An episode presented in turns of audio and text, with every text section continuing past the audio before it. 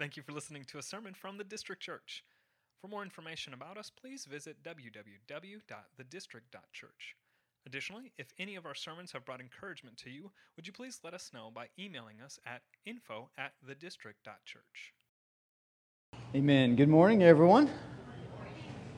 It's, uh, it's been a good week, and uh, I know we're excited to be in this space uh, with no AC and all that good stuff as well. And so I, I had a few jokes about hell, uh, but I'm just going to refrain from those uh, for the time being.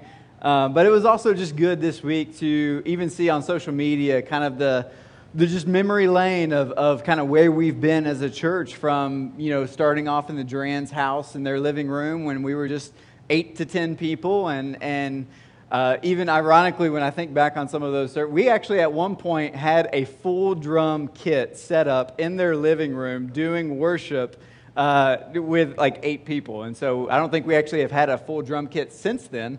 Um, but it was something that I just remember when we were there and just thinking, this is so loud. I literally hear nothing else other than this snare right next to me.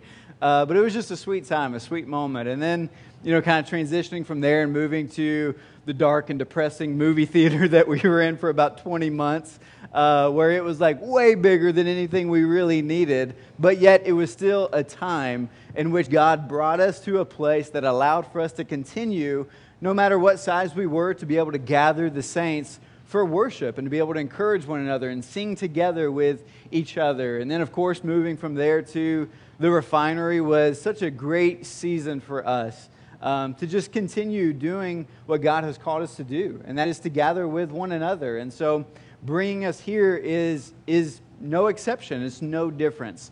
And it's just still seeing the faithfulness of God, it's just still seeing the fact that He loves us and that He cares for us and that He's for us and that He's pursuing us and that He is still continuing to grow us and uh, continuing to, to allow us to be fruitful and to multiply.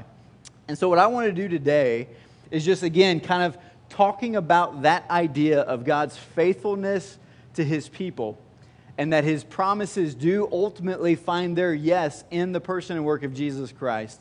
What I want to do as we continue on in this series of Christian story and Christian belief and Christian formation is how we see God now move into that third bucket. And so if you've been with us from the beginning of this series, uh, we're really looking at just God's big story, his big picture throughout the entire Bible. What is God revealing? What is God saying to us about who he is and what he's ultimately accomplishing? Um, and, and what we've seen through that is really you can divide it into four buckets or four chapters, if you will, of how God is putting a story together.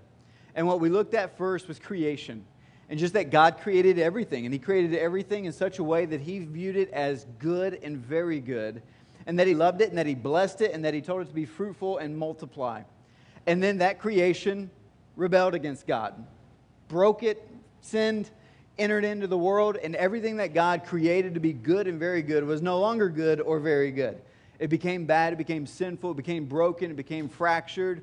And so, what was meant to represent or uh, image the, God, the beauty of God now reflects it in a negative way, reflects it in a fractured way, reflects it in a broken way.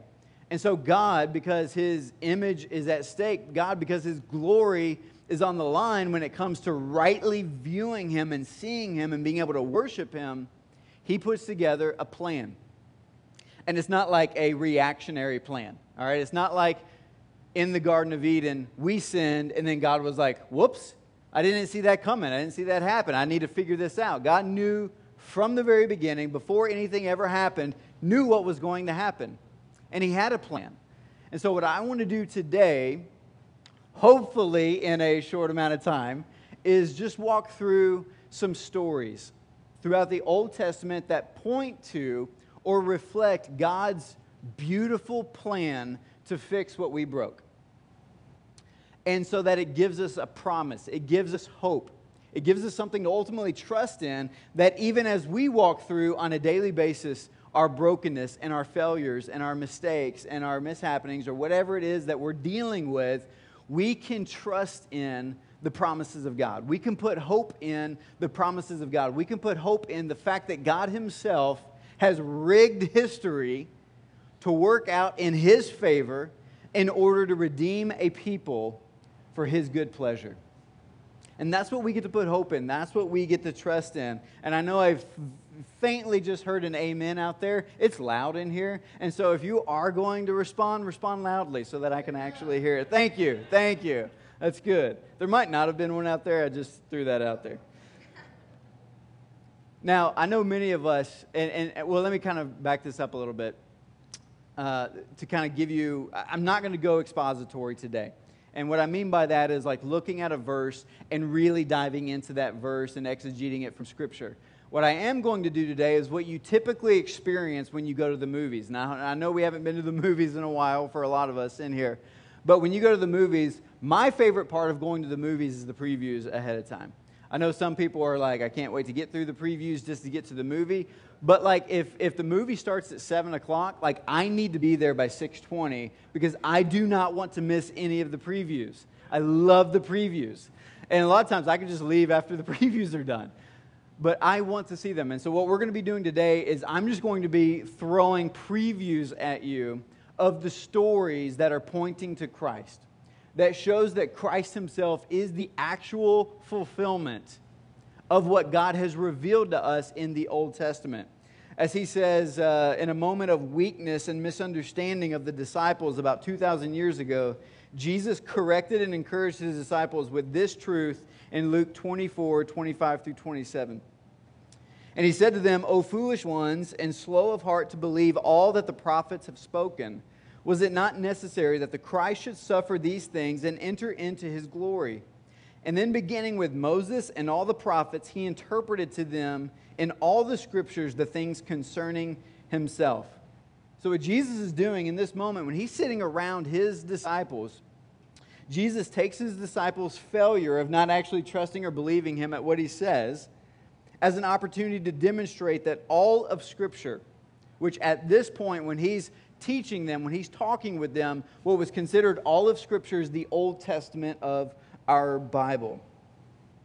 And it's in some form or fashion all pointing to him and finds its fulfillment in him.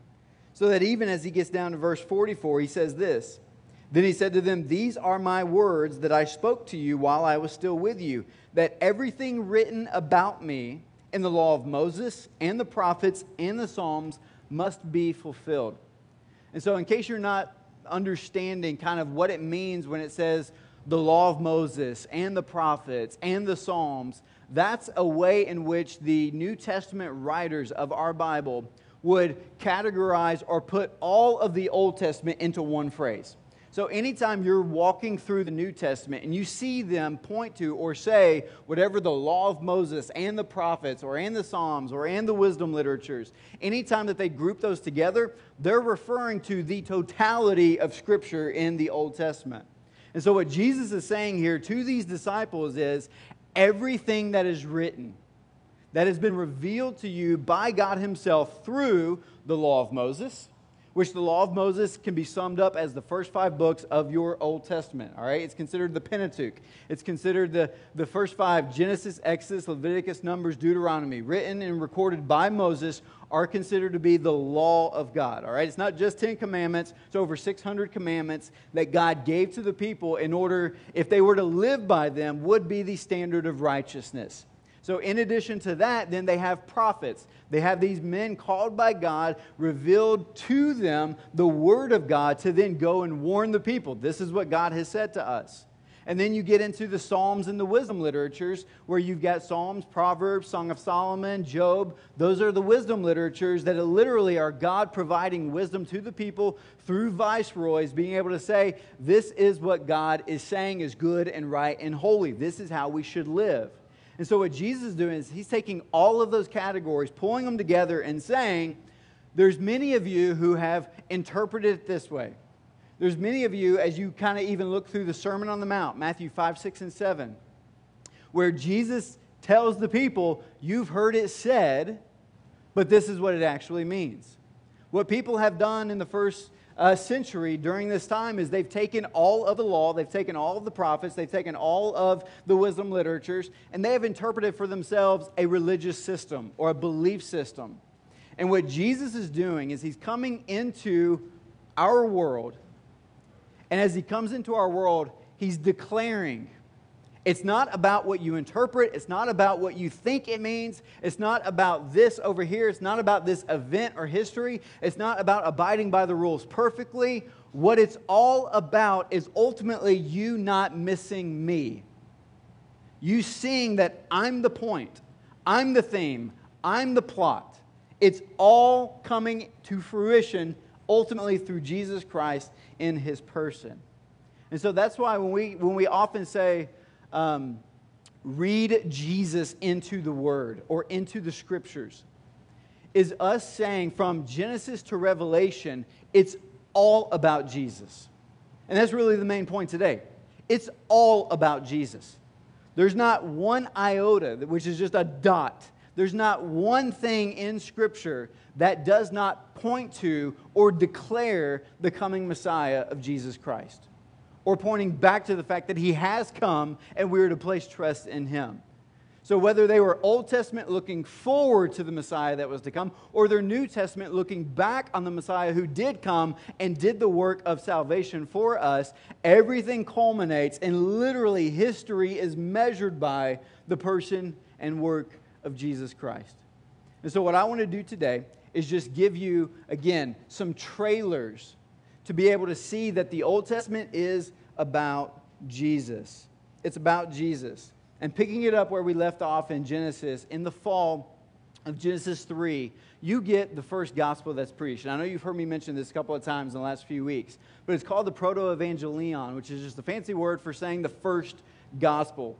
And we see this in Genesis, Genesis 3.15 where he says, to the serpent, Satan in the garden, in verse 15, I will put enmity between you and the woman, and between your offspring and her offspring.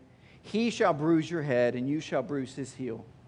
Now, this is ultimately alluding to the fact that Jesus Christ is going to come through the offspring of the woman and that this Jesus, this Messiah, who's ultimately going to come from the offspring of the woman, will one day, through his death, his bruise, is going to ultimately crush the head of the serpent, which is a kill shot. I mean, it is putting the serpent to death once and for all. It's putting to death death once and for all. It's putting to death evil once and for, all. once and for all. It's putting to death sin once and for all.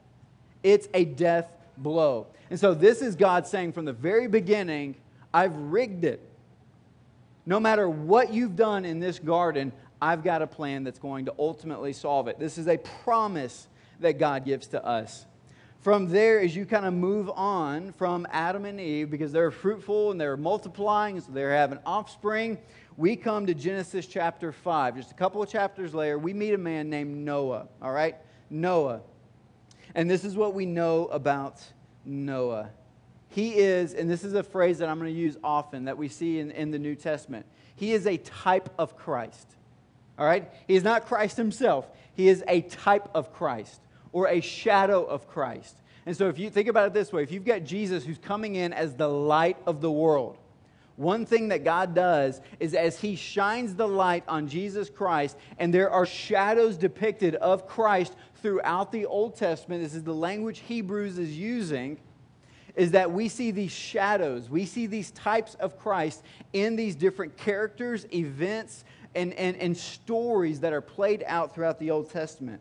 And so Noah is a type of Christ where it's not just some fancy story that we read to uh, the children in children's church, but rather this is a story that is depicting literally a salvation moment that is happening of these people that is foreshadowing an ultimate event that is going to happen in a similar fashion.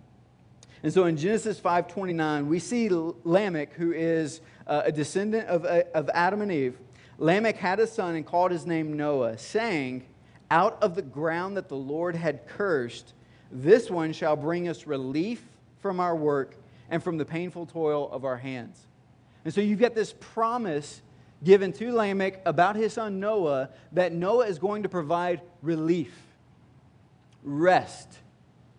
This isn't just a moment in which he's going to provide salvation for his family and for the people that are coming after him, but also relief and rest. something that ultimately only can be found in Christ in Christ alone. And if you know anything about Noah, during that time, corruption had gone throughout the entire land. Throughout the entire land, where literally God only considers Noah the only righteous one left. The only righteous one left. Now, we know Noah, even though considered righteous, is not perfect. All right? He is not perfect. He is not sinless. Nor will we see any character throughout the Old Testament considered sinless. Not one person. So there's got to be something to this idea of him being considered righteous, even though he is still sinful. And the reason why we know he's sinful is because if you know the story of Noah and you know that he creates an ark and you know that God floods the earth, uh, his judgment comes on all those who are corrupt. Noah is saved, his family is saved. He takes two of every animal, brings them on the ark. They are saved. He ultimately docks uh, uh sometime later, and as he docks on dry land, the first thing Noah does is he goes camping, gets drunk, and passes out naked in a tent. Like, not necessarily a righteous thing to do, right? Now, I know many of you are thinking, can we do a guy's camping trip in the fall? Like, if we do, let's not do it this way, all right? Let's, let's think about it in another righteous way. But God, through Noah, does something that foreshadows what ultimately Christ is going to do. So, if we're putting Noah in the type of Christ, as the image of Christ, what we are seeing is him providing a way to create a new humanity to where through the wood of the ark, foreshadowing the wood of the cross, he provides an opportunity, a way out for the waters of judgment to come and flood the people, but provide salvation for those who are on the ark, for his family. So that as the waters of judgment come and wipe out all that's corrupt, wipe out all of our sin, we are then brought through salvation, the cross of Jesus Christ, into the new humanity as Noah and his family go and then be fruitful and multiply. Which leads us a few chapters later to another couple of sons, Abraham and Isaac.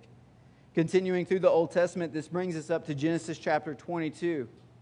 And I'm going to read this story out for you. So, Abraham, and if you know anything about the Old Testament, Abraham is a big deal, all right? Abraham becomes literally the father of an ultimate nation that begins or, or eventually becomes the Israelites that we know of. Genesis 22, 1 through 14. This is a story of that Abraham who later has a son named Isaac, his one and only son, Isaac. And this is what is declared over him. After these things, God tested Abraham and said to him, Abraham. And he said, Here I am. He said, Take your son your only son Isaac, whom you love, and go to the land of Moriah, and offer him there as a burnt offering on the one on one of the mountains of which I shall tell you. So Abraham rose early in the morning, saddled his donkey, and took two of his young men with him and his son Isaac. And he cut the wood for the burnt offering and arose and went to the place of which God had told him. On the third day, Abraham lifted up his eyes and saw the place from afar. Then Abraham said to his young men, Stay here with the donkey. I and the boy will go over there and worship and come to you again. And Abraham took the wood of the burnt offering and laid it on his son Isaac. And he took in his hand the fire and the knife. So they went both of them together. And Isaac said to his father Abraham, My father. And he said, Here I am, my son. He said, Behold the fire and the wood, but where is the lamb for a burnt offering? Abraham said, God will provide for himself the lamb for a burnt offering, my son. So they both went together. When they came to the place which God had told him, Abraham built the altar there and laid the wood in order and bound Isaac his son and laid him on the altar on top of the wood. Then Abraham reached out his hand and took the knife to slaughter his own son. But the angel of the Lord called to him from heaven and said, Abraham, Abraham. And he said, Here I am. He said, Do not lay your hand on the boy or do anything to him, for now I know that you fear God, seeing you have not withheld your son, your only son, from me. Abraham lifted up his eyes and looked, and behold, behind him was a ram caught in a thicket by his horns. And Abraham went and took the ram and offered it up as a burnt offering instead of his son. So Abraham called the name of the place, The Lord Will Provide as it is said to this day, on the mount of the Lord it shall be provided. So you've got this, again, not a great camping story, especially for sons, uh, when it comes to going and spending some time with dad. You've got Abraham and Isaac. You've got Isaac understanding what worship looks like in this day and age. And as they're walking out, God has asked Abraham to sacrifice his one and only son. And you even see this picture of Isaac carrying the wood, the one and only son, to this altar of sacrifice that ultimately is foreshadowing Jesus Christ, God's one and only Son, carrying the wood of the cross to the altar of sacrifice, which happens to be on a mountain. And in this moment, the beautiful thing about Isaac is that it actually depicts two things at the same time. Not only is Isaac depicting Jesus Christ carrying the wood for us, but Isaac is also depicting us in the fact that we are meant to carry the wood to our own sacrifice because we are sinners deserving of death that we saw over the last three weeks. But when we get to the altar and God railing up his hand to ultimately take that last blow of death to us because of our sin, removes us from the altar and provides a substitute.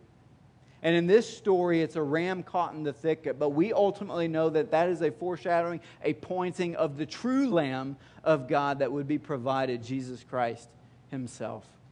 Jesus Christ Himself. As we continue on from there, we know that Isaac ultimately has a son named Jacob. And this son, Jacob, becomes the father of 12 sons. 12 sons ultimately becoming the nation of Israel. But with Jacob, there's an interesting thing that happens when Jacob has a dream. And this dream comes down to, uh, this brings us to Genesis chapter 28. And I just want to read you this dream because it's really interesting. Jacob came to a certain place and stayed there that night because the sun had set. Taking one of the stones of the place, he put it under his head and lay down in that place to sleep. And he dreamed, and behold, there was a ladder set up on the earth and the top of it reached to heaven. And behold, the angels of God were ascending and descending on it. And behold, the Lord stood above it and said, I am the Lord, the God of Abraham your father, and the God of Isaac. The land on which you lie, I will give to you and to your offspring. Your offspring shall be like the dust of the earth, and you shall spread abroad to the west and to the east and to the north and to the south. And in you and in your offspring shall all the families of the earth be blessed. Behold, I am with you and will keep you wherever you go and will bring you back to this land, for I will not leave you until I have done what I have promised you. Then Jacob awoke from his sleep and said, Surely the Lord is in this place, and I did not know it. And he was afraid and said, How awesome is this place! This is none other than the house of God. This is the gate of heaven. So we have Jacob. I mean, camping's a big deal here, right? So he's out in the wilderness camping, finding a rock to rest his head. So if you're kind of thinking, man, it's uncomfortable in here, he's using a, a rock as a pillow. Okay? All right, that's what he's kind of dealing with here. Jacob falls asleep and he has this dream. And in this dream, he sees this ladder, which, which could be interpreted as like a ziggurat, almost like a pyramid of steps, where, where he sees the heavens opened up and the angels ascending and descending on this ziggurat, on this, on this ladder, if you will. And it's an interesting dream. And he's wondering kind of how it's interpreted. And Jesus ultimately interprets it in John 1 43 through 51 when he says this. The next day, Jesus decided to go to Galilee. He found Philip and said to him, Follow me. Now, Philip was from Bethsaida, the city of Andrew and Peter. Philip then found Nathanael and said to him, We have found him of whom Moses and the law and the prophets wrote Jesus of Nazareth, the son of Joseph, which is basically him saying, We found the Messiah, we found the chosen one. Philip said to him, Behold, an Israelite in whom there's no deceit. Verse 48 Nathanael said to him, How do you know me? Jesus answered him, Before Philip called you, when you were under the fig tree, I saw you. Nathanael answered him, Rabbi, you are the Son of God, you are the King of Israel. And Jesus answered him, Because I said to you, I saw you under the fig tree, do you believe? You will see greater things than these. And he then said to him, Truly, truly, I say to you, you will see heaven opened and the angels of God ascending and descending on the Son of Man. And so you've got these Israelites interpreting the dream of Jacob, trying to figure out there's a ladder there's a way, there's a path in order for us to ultimately get into heaven. And we've got to figure out that path. We've got to figure out how to find this ladder. And ultimately, what they ended up doing is they try to build it themselves and they mess up. What we then see Jesus interpreting that or fulfilling that is the only way to ascend or descend into heaven is ultimately on the Son of Man, Jesus Christ Himself. Jesus pointing back to this story of Jacob and Jacob saying, or this dream coming to Jacob saying, that through your descendants there will be one who will bless all the nations of the earth. Ultimately, we see that blessing come to fruition in the person of Jesus Christ as he is the actual ladder, the only way for us to ascend or descend into heaven and experience the blessing that comes there. As we keep moving forward, Jacob eventually becomes Israel. His name gets changed, and he has 12 sons who become the 12 tribes of Israel, the nation. Israel, as a people, are considered a type of Christ. As a people, as a nation, not just an individual person, but as a nation, are considered a shadow of Jesus Christ. And this is where I love seeing some of the similarities of what they experienced as a people and what Jesus Christ experienced himself as an individual. Because one of the things that they were ultimately trying to do was get to the promised land that's flowing with milk and honey and air conditioning. It's beautiful. They can't wait to ultimately get there. But it's ultimately not going to be fulfilled in just a land that they inherit that is flowing with milk and honey, but ultimately inherited a salvation that comes through Jesus Christ. The Israelites have grown to be this huge nation However, they find themselves in slavery and in bondage to the Egyptians. God promised to free them and again bring them to that promised land. And we start to see here a parallel of events that happen not only to the Israelites, but also to Jesus Christ himself. We even see this in the Exodus in 11 and 12, where the Israelites are, Israelites are enslaved in Exodus, and there's these 10 plagues that come to Pharaoh free my people. Not willing to free their people, so God keeps sending one plague after another plague. Free my people. Not willing to free the people. Sends another plague. And it gets down to the 10th plague. And the 10th plague that God sends to the land is that the firstborn under two years old would be killed. That the angel of the Lord will actually pass through the entire land and kill the firstborn. Now, that's really important because the firstborn means legacy inheritance. It's birthright. It means your family's legacy inheritance is, is secure because of your firstborn. And he's ultimately going to come through and wipe that out. You will have no future. You will have no future unless you free my people. But the Israelites are in the land as well. And the angel of the Lord is not going to pass over them either because, again, the Israelites, even though they're God's chosen people, they're not perfect they're just as sinful. Moses, right before he actually gets called to be the person who's going to free the people or lead them out of, of the Exodus, lead them out of the Egyptian slavery, kills the guy, murders the guy because of his outrage. Not perfect. So, the only way that the angel of the Lord is going to pass over the people who are God's people, the firstborn among them, is he actually then asked each of the Israelites to sacrifice a lamb, to take the blood of that sacrificed lamb, and to literally paint it over their doorsteps. So that as the angel passes through the land, killing the firstborn, any doorpost that he sees with the blood of the lamb painted over it, he will move on to the next house. And we see that as, I mean, again, just such a beautiful story, a, a, gruesome story, but a beautiful story where God is providing a sacrifice, bloodshed, to cover the sins of the people in order to provide salvation for them. A picture foreshadowing ultimately Christ's sacrifice as the perfect, spotless lamb that when he sheds his blood, that blood would then be covered over the doorposts of our hearts, so that as the wrath of God moves through the land, ultimately, once and for all, wiping us out and killing us and taking us to hell, for those who have the blood of Jesus spread over the heart of their doorposts, the angel of the Lord, the wrath of God, will pass over us and bring us into that ladder up into heaven through the work of Jesus Christ. Another thing that we see is as they are then freed from that land, the first thing that they see is they come to some water. And as the Israelites come to water, the Egyptians are running right after them, trying to get them back into slavery. They're like, even though we freed them, we need them back.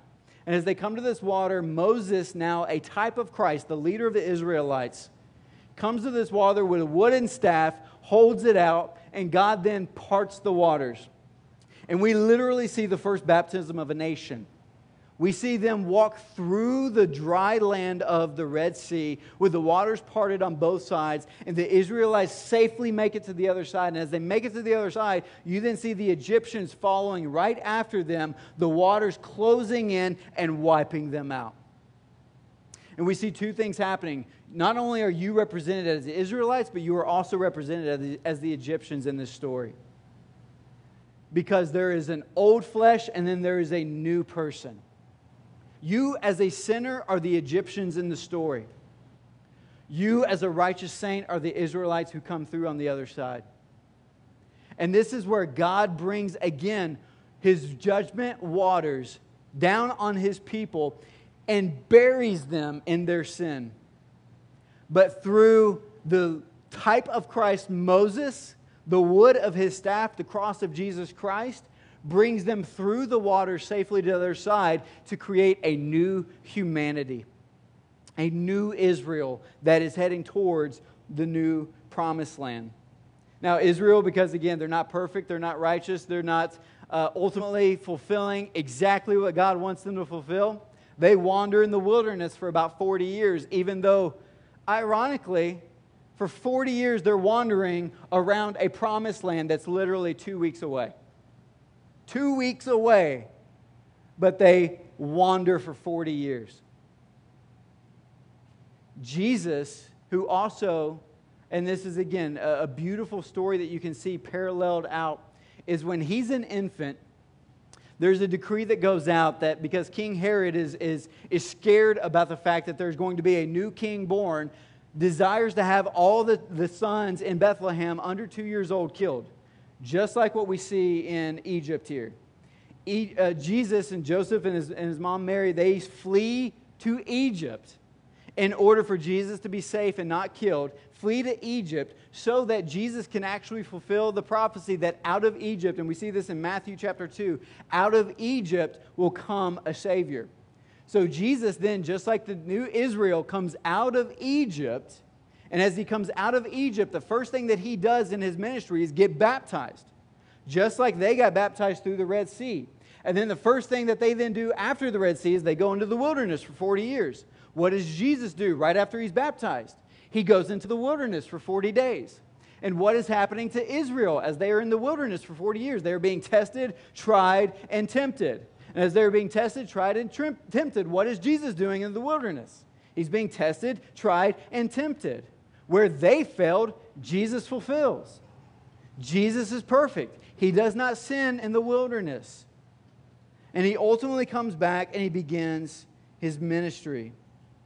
And we see this played out that as they finally reach the promised land, the first thing that they do is it's not enough.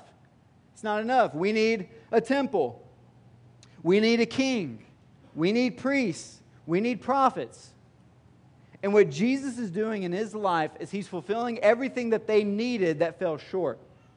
Temples came and went, kings came and went, prophets came and went, priests came and went. None of them were able to ultimately provide what they needed, but they were all roles and offices and foreshadowings of what Jesus was ultimately going to fulfill. Jesus would be the ultimate temple. That's why when he died on the cross, the temple of God in that moment that had the veil in the temple, which was the only thing keeping us from the Holy of Holies, the only thing keeping us from being in the perfect presence of God. That veil was torn because Jesus Christ tearing his body and breaking his body and shedding his blood allowed for that ladder to be opened up and the door to be swung wide open for us to freely come in through the baptism waters into the new relationship with Jesus Christ, the new unhindered relationship with God, where he then begins forming a new people. David is not the greatest king. Solomon is not the greatest king. Jesus is the better David. Jesus is the son of David. Jesus is the one who will ultimately take David's throne. Jesus is the ultimate priest. He's the only one that, as the priests were trying to intercede for the sins of the people, could only do it temporarily, which is why they had to keep having the people come over and over and over again, sacrificing burnt offerings.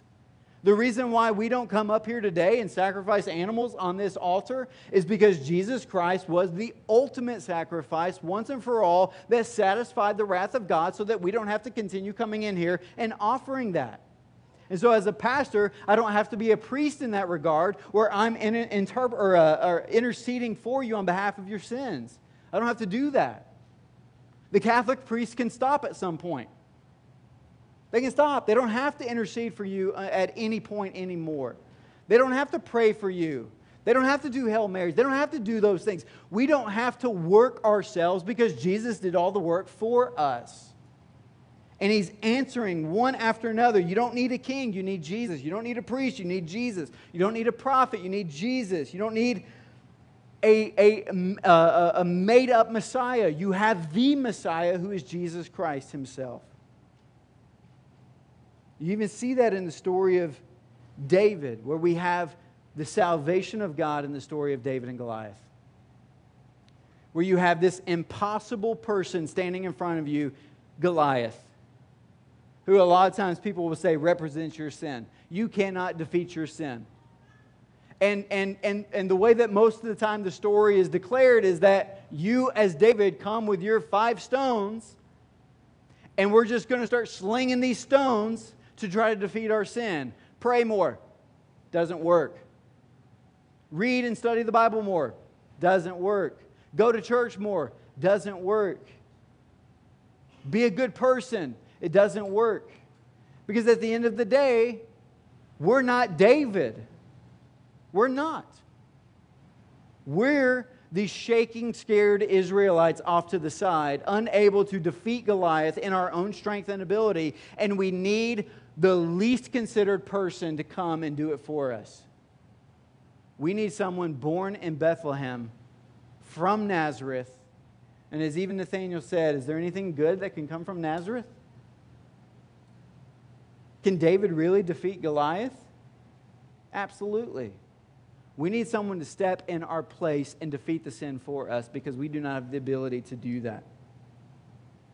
Jesus even fulfills not only all the triumphs and characters of the scriptures in the Old Testament, but he even fulfills the suffering of the Old Testament.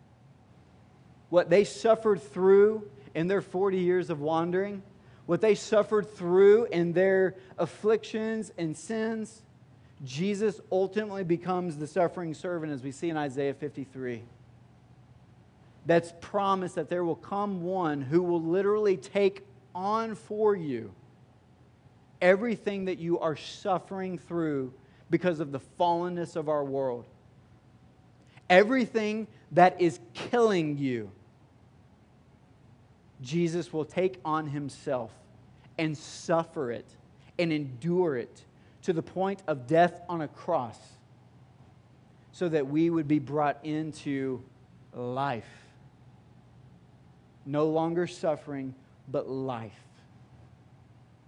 And so, what Jesus is unpacking for us in Luke 24 is that the law of Moses, everything the prophets had to say, and everything that the Psalms and wisdom literatures have to say, is pointing to the fact that Jesus Christ comes in to fulfill all of it.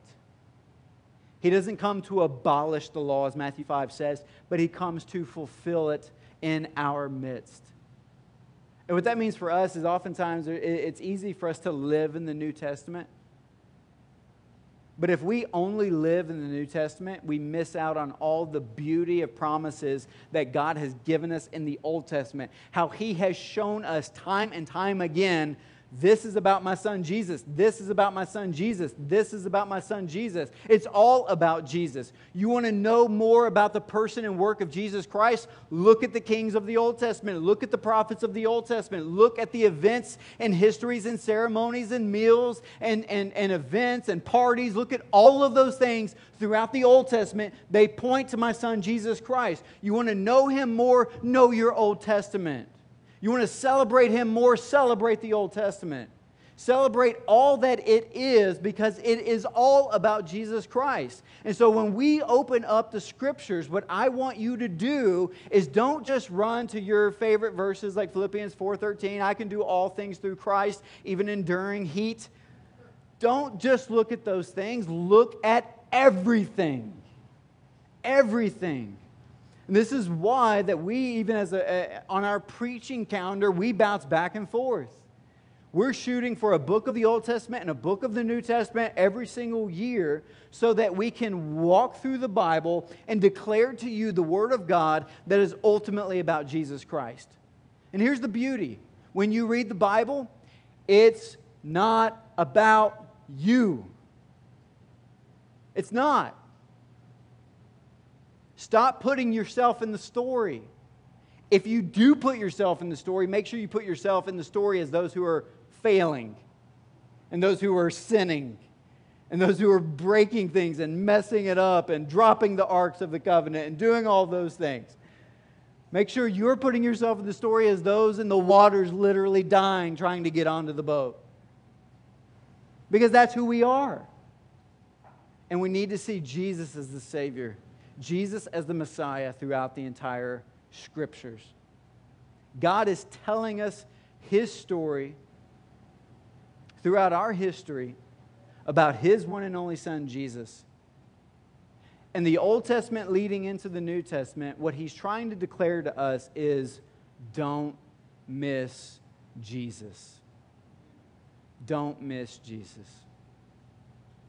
And as the district church, honestly, like you could literally dumb down our entire mission, vision, anything and everything that we, the reason why we have a little district, the reason why we're in here this morning, the reason why we moved to this building is because we're just declaring that one little truth. Don't miss Jesus. Don't miss Jesus. I don't want you to miss Jesus. I don't want 52nd Street to miss Jesus. I don't want this neighborhood to miss Jesus. I don't want our kids to miss Jesus. I don't want us to miss Jesus. I want us to see him on the pages. I want us to see him in our hearts. I want us to see him as he is literally fulfilling everything and saving us and redeeming us. And as he builds this church, he is continuing to do what Israel did, which was create a new humanity. The church is the true Israel that is to meant to be a light unto the world, a beacon to the world, a city on a hill. Where when people look at us, they say, What is so different about them? It's Jesus. That's what's different. It's Jesus. We want them to see Jesus. I want to see Jesus in you. And the only way we get more of Jesus is by seeing Jesus in everything that we read. Everything that we read. Get it into your mind, get it into your heart, meditate it, uh, meditate on it day and night. Get those moments, phone down. You can put the distractions down, and you can get time to just consider where's Jesus? Who is Jesus? What is Jesus doing and accomplishing? Because the story is not over. The story is not over. I know we're a part of like multiple networks. We're in four different church planting networks. The only church planting network I think we're not in is the one that's probably got the best name, Acts 29. There's only 28 chapters in the book of Acts. But Acts 29 means that it's not done. He's not done redeeming people. He's not done taking the gospel and getting it out. He's not done telling everybody the fact that Jesus Christ still exists, still is working, and still is saving people from the waters of judgment that are going on. And so we declare that. We celebrate that. We worship Jesus because at the end of the day, it's all about Jesus. Let's pray together and then get out of here. Jesus, we love you so much, and we are so thankful for who you are and what you have done. We thank you, Lord, for all of the stories, and I know, Lord, that I just barely scratched the surface today. Hundreds, hundreds of stories throughout the Old Testament that point to your Son, Jesus, and the work that he is accomplishing today in our midst. Father, we thank you for him. And I pray that our lives would be marked by your Son, Jesus Christ. That we would put our hope there, our trust there, and that we would declare him daily to those around us. For it's in his beautiful name we pray. Amen. As we come to this time of communion, again, as you think of the Old Testament, and as you think of those moments, especially in the sacrificial moments where there are offerings, and we're thinking of that story of Abraham and Isaac and him taking his son and, and Isaac asking him the question, like, I'm carrying this wood. Where's the animal? Where's the lamb for the burnt offering? Where's the one that you're actually going to kill and sacrifice? And in that story, we know that it's a foreshadowing of God ultimately saying, I'm going to send my son. He's not there yet, but he will be there. And he's going to come and he's going to break his body, he's going to shed his blood in order to move you to the side to bring you into his new family and to adopt you into his new family. And so, right now, if you're confused and you're looking around and you're like, I don't know where the uh, communion cups are, it's because we're going to start going back to our old style of things, of actually taking some time to get up and come to the altar of the sacrifice in order to grab the bread and grab the juice and then bring it back to our seats to give us some space to think and meditate on what this sacrifice means and what it is doing in our minds and our hearts to point us back to Jesus Christ. You do not have to kill yourself in order to earn God's favor and grace. Jesus did that for you. So, this is an opportunity for you to enter into a time of rest and renewal and thankfulness and gratitude at the sacrifice that Jesus Christ has done in his work at the cross. And so, if you don't have it, go ahead and get up and head back to the table in the back and think and meditate on the sacrifice that Jesus Christ offered for us. And then we will come back together and partake with one another. Does everybody have it? Does nobody have is, is there anybody that doesn't have it yet? Okay, if you don't have it, go ahead, head back to the table and grab some. Thank you for listening to a sermon from the District Church. For more information about us, please visit www.thedistrict.church. Additionally, if any of our sermons have brought encouragement to you, would you please let us know by emailing us at info at thedistrict.church.